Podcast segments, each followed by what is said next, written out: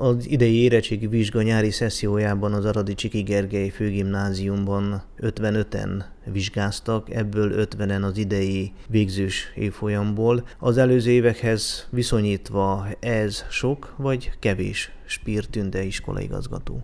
Érettségire az iratkozott be, aki fel volt rá készülve. Azért az online időszak megmutatta a fogát olyan szinten, hogy voltak olyan diákok, akik nem tudtak az érettségire felkészülni ilyen körülmények között.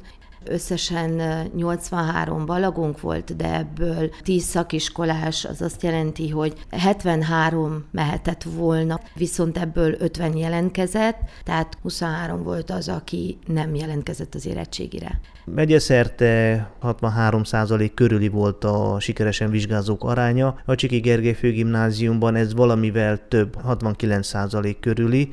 Általában jobb szokott lenni a megyei átlagnál a csiki végzőseinek az eredménye? Azokról a diákokról, akik a tavaly végeztek, nem tudok véleményt mondani, mert egy évig nem voltak a kezünk között, tehát nem tudtunk nekik segíteni. Nekik nem is sikerült az érettségiük. Az, aki egy másik megyéből költözött ide, megírta úgy, emlékszem mindenből az ötöst, viszont az átlaga az 575 volt, tehát nem lett meg a hatos átlaga. Tehát ha ezeket nem számoljuk, és arra gondolunk, hogy volt 50 olyan idei végző ismerősünk, aki érettségire jelentkezett, és ebből 12 az, aki nem ment át, nem mondhatjuk rossznak az eredményt viszont nem is lehetünk megelégedve teljesen. Vannak még kézakok, vannak, amit másképp tudunk esetleg csinálni, és levonjuk ezekből az eredményekből is a következtetéseket. Viszont meg szeretném azt említeni, hogy az, aki bukott a legnagyobb része, az nem egyessel és kettessel bukott, hanem ötös körüli jegyel. Tehát van olyan, hogy 460-nat sikerült csak írnia,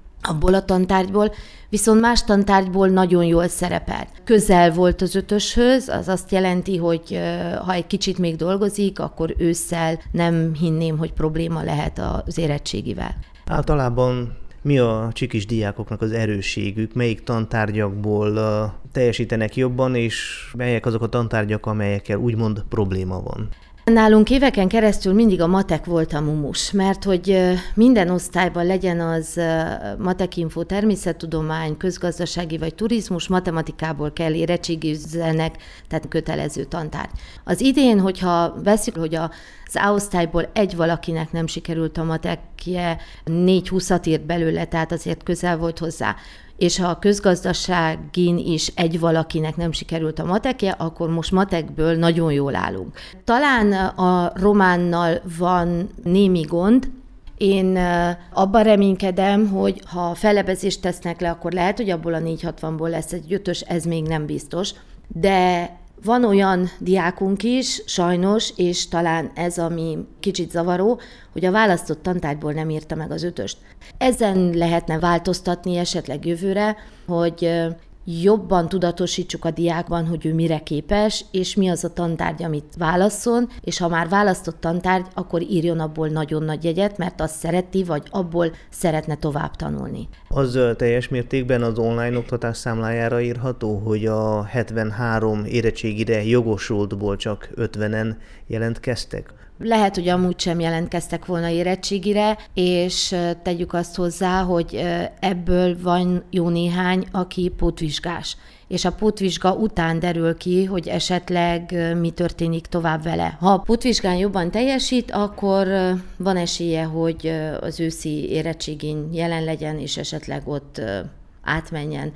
A koronavírus járvány miatt idén is elmaradtak a szóbeli vizsgák. Előny ez a diákoknak? A szóbeli vizsgán az utóbbi jó néhány évben nem adnak jegyet, tehát nem szól bele a diák átlagába, csak egyszerűen egy szintet mérnek fel, magyarból, románból, angolból és informatikából, tehát számítógép használatból. Esetleg olyan szempontból picit hátrányos volt ez, mert Ez az időszak volt az, amikor a gyerekek egy kicsit hozzászoktak a vizsga gondolatához, egy kicsit ráhangolódtak arra, hogy most egy komoly felmérés előtt állnak. Viszont mi ezt a hetet is arra használtuk fel, hogy felkészítőket tartsunk, hogy maximálisan koncentráljunk azokra a tantárgyakra, amiből a diákok vizsgáznak, még segítsünk nekik, még elsimítsunk ott egy-két dolgot, ami a, a vizsga előtt szükséges. Tehát van ennek az elmaradt vizsgának hátránya is, de vannak előnyei is. Hasznosnak vagy jónak tartaná, hogyha bevezetnék az emelt szintű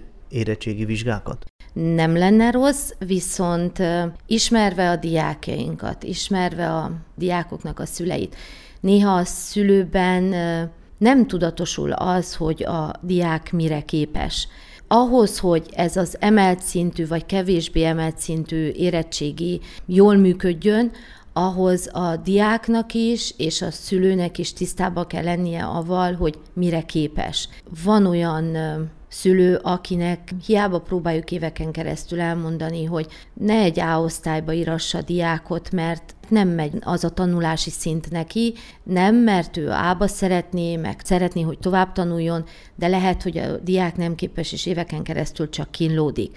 Július 9-én teszik majd közé a végleges eredményeket, addig az óvásokat bírálják el, a csikiben sokan fellebbeztek? Igen, szám szerint pontosan nem tudom, csak ahogy az A-osztályjal beszéltem, mert én személyesen is érintett vagyok, mert az A-osztályban tanítottam matematikát, vannak egyesek, akik azért fellebeztek, mert nem voltak bizonyos tantárgyból megelégedve a jegyükkel, és az elmúlt években is volt olyan példa, hogy majdnem két jegyet emeltek óvás után. Mondok egy olyan példát, hogy mindenből kilencesen fölülő jegyet kapott a diák, és a románból egy 6-80-at, amikor még a szimuláláson is valami 9-20-at teljesített.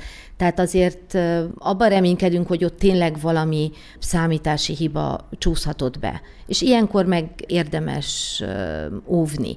Persze azok is, akik majdnem elérték az ötös jegyet bizonyos tantárgyból, azok is óvtak.